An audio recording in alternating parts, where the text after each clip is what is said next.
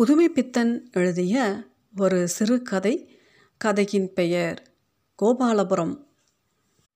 கோபாலபுரம் ஒரு சிற்றூர்.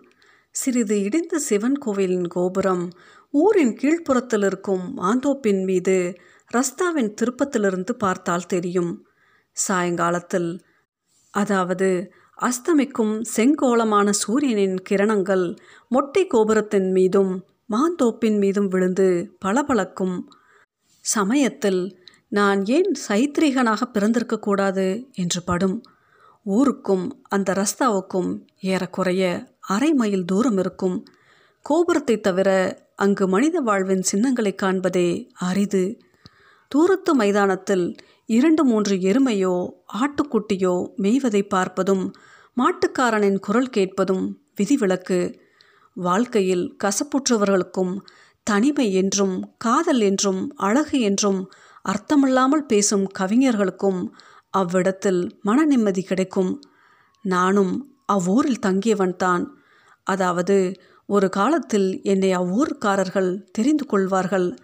ஆனால் இப்பொழுது அது பெருங்கதை மனிதன் தெய்வ சிருஷ்டியின் சிகரம் என்பது சாஸ்திரிகக்காரரும் விஞ்ஞானிகளும் ஏகோபித்து பாடும் முடிவு.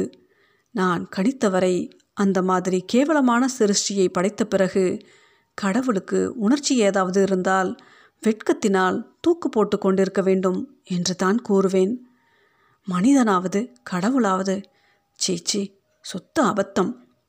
இதில் தெய்வம் தன்னை வழிபட வேண்டும் என்று மனிதனை எதிர்பார்க்கிறதே அதைப்போல் முட்டாள்தனம் வேறு உண்டா? நான் மட்டும் கடவுளாக இருந்தால் கட்டாயம் இந்த சிருஷ்டி தொழிலை நெடுங்காலத்திற்கு முன்பே விட்டுவிட்டு தூக்கு போட்டு கொண்டிருப்பேன். என்ன மனிதன்? சி அன்றைக்கு நடந்ததெல்லாம் நேற்று நடந்த மாதிரி இருக்கிறது. அதற்கு முன்பு கோபாலபுரம் என்னமா இருந்தது? லக்ஷ்மி ஒருத்தியே போதுமே ஊர் நிறைந்தாற்போல் இருக்க. சாயங்காலத்திலே சிவன் கோயில் கிணற்றில் ஜலமெடுக்க வரும்பொழுது தமிழ் பெண்மையின் லட்சியம்.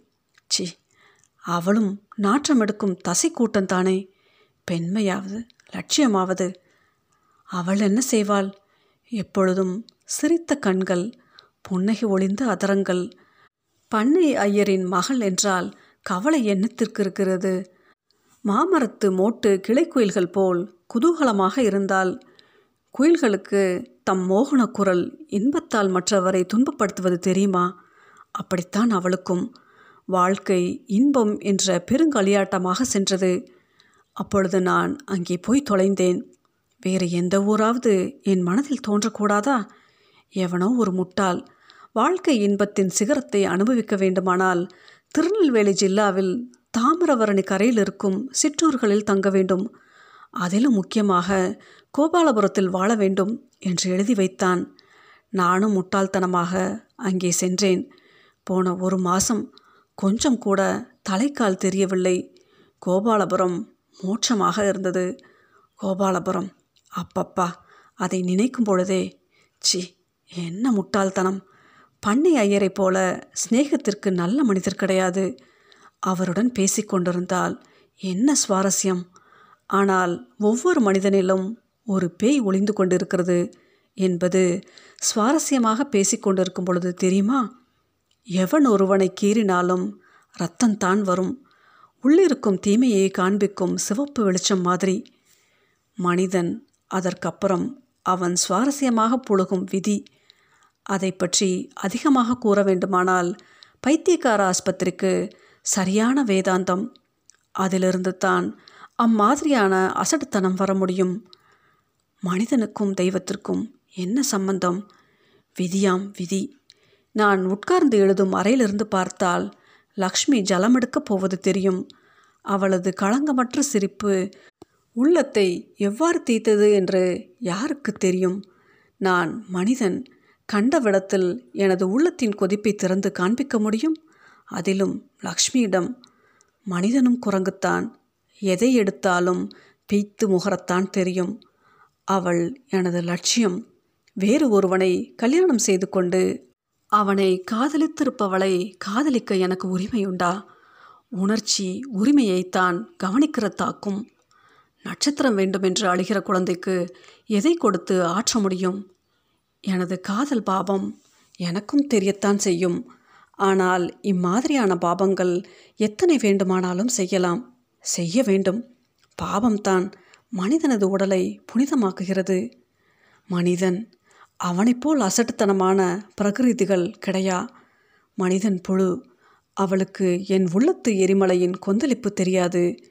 கோபாலபுரம் மேகத்தில் நாவல் எழுத வேண்டும் என்ற பைத்தியம் பிடித்தது. கோபாலபுரத்தில் வாழ்க்கையை சித்தரிப்பது இலக்கியத்தின் வெற்றி என்று நினைத்தேன். படமும் படிப்படியாக வளர ஆரம்பித்தது. அதில் லக்ஷ்மியும் இடம்பெற்றது அதிசயமன்று ஜன்னலிலிருந்து பார்க்கும் பொழுது லக்ஷ்மியின் களங்கமற்ற சிரிப்பு எனது நாவலின் வளர்ச்சிக்கு ஊக்கமளித்தது அன்று தீபாவளிக்கு முதல் நாள் அவளுடைய புருஷனும் பட்டணத்திலிருந்து வந்திருந்தான். பண்ணையார் வீட்டில் ஏக தடபுடல் என்று நான் சொல்ல வேண்டுமா? மறுநாள் இந்த புழுக்களின் தன்மையை காண்பிக்கும் நாள் என்று யார் கண்டார்கள்? மத்தியானம் நான் அவர்கள் வீட்டிற்கு போனேன். வாசற்படியில் ஏறினதும் எனக்கு என்னமோ ஒரு மாதிரியாக இருந்தது. எல்லோரும் கூடத்தில் உட்கார்ந்திருந்தார்கள். பண்ணையார் ஒரு நாற்காலியில் உட்கார்ந்திருந்தார். எதிரில் ஒரு சோஃபாவில் லக்ஷ்மியும் அவள் கணவனும் உட்கார்ந்திருந்தார்கள். மூவருக்கும் எதிரில் அவள் தம்பி சுந்து பெரிய மனிதன் போல் உட்கார்ந்திருந்தான். லக்ஷ்மியின் முகம் குன்றி போய் வெளிரி இருந்தது அவள் கணவன் சித்திர பதுமை மாதிரி திரு திருவென்று விழித்து கொண்டிருந்தான். அம்பி அவரிடம் ஒரு கடிதம் கொடுத்தான். உமது மேஜையின் மேல் இருந்ததாம். அதை எழுதியது நீர்தானா பாரும் என்றார் பண்ணையார். எனது மனம் கலங்கமற்றிருந்தால் தானே? கடிதம் நான் தான் எழுதினது. ஆனால் அது எனது நாவலின் ஒரு பகுதி. அப்படி சொன்னால் நம்புவார்களா?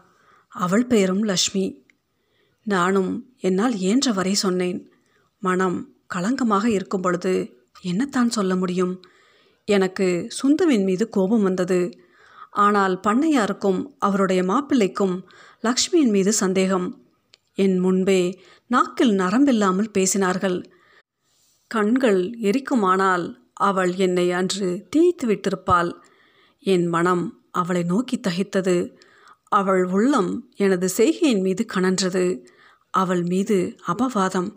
காரணம் நான் அதாவது ஓரளவில் நான்.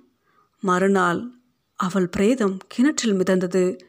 அவளது அசட்டுத்தனம் பிறகு அங்கிருக்க முடியுமா? உலகமே எனக்கு எரிமலையாக இருக்கிறதே. ஓரிடத்திலும் தலை வைத்து தூங்க முடியவில்லை. மறுபடியும் வந்தாகிவிட்டது. கோபாலபுரத்து கோபுரம் மாந்தோப்பிற்கு மேல் தெரிகிறது. ஊருக்குள் போக முடியுமா? அவளுடைய எண்ணம் மனம் எல்லாம் உடலைப் போல் மறைந்தன. நான் மட்டும் ஏன் பேய் போல் அலைய வேண்டும்? அதுதான் விதி என்று சமாதானப்பட்டு கொள்ள வேண்டிய விஷயமாம். மனிதன் விதி தெய்வம் தள்ளு வெறும் குப்பை புழு கனவுகள் கோபாலபுரம். இப்பொழுது பேரை கேட்டாலே நடுங்குகிறதே. மறக்க முடியாத மனத்தின் பாறாங்கல் கோபாலபுரம்.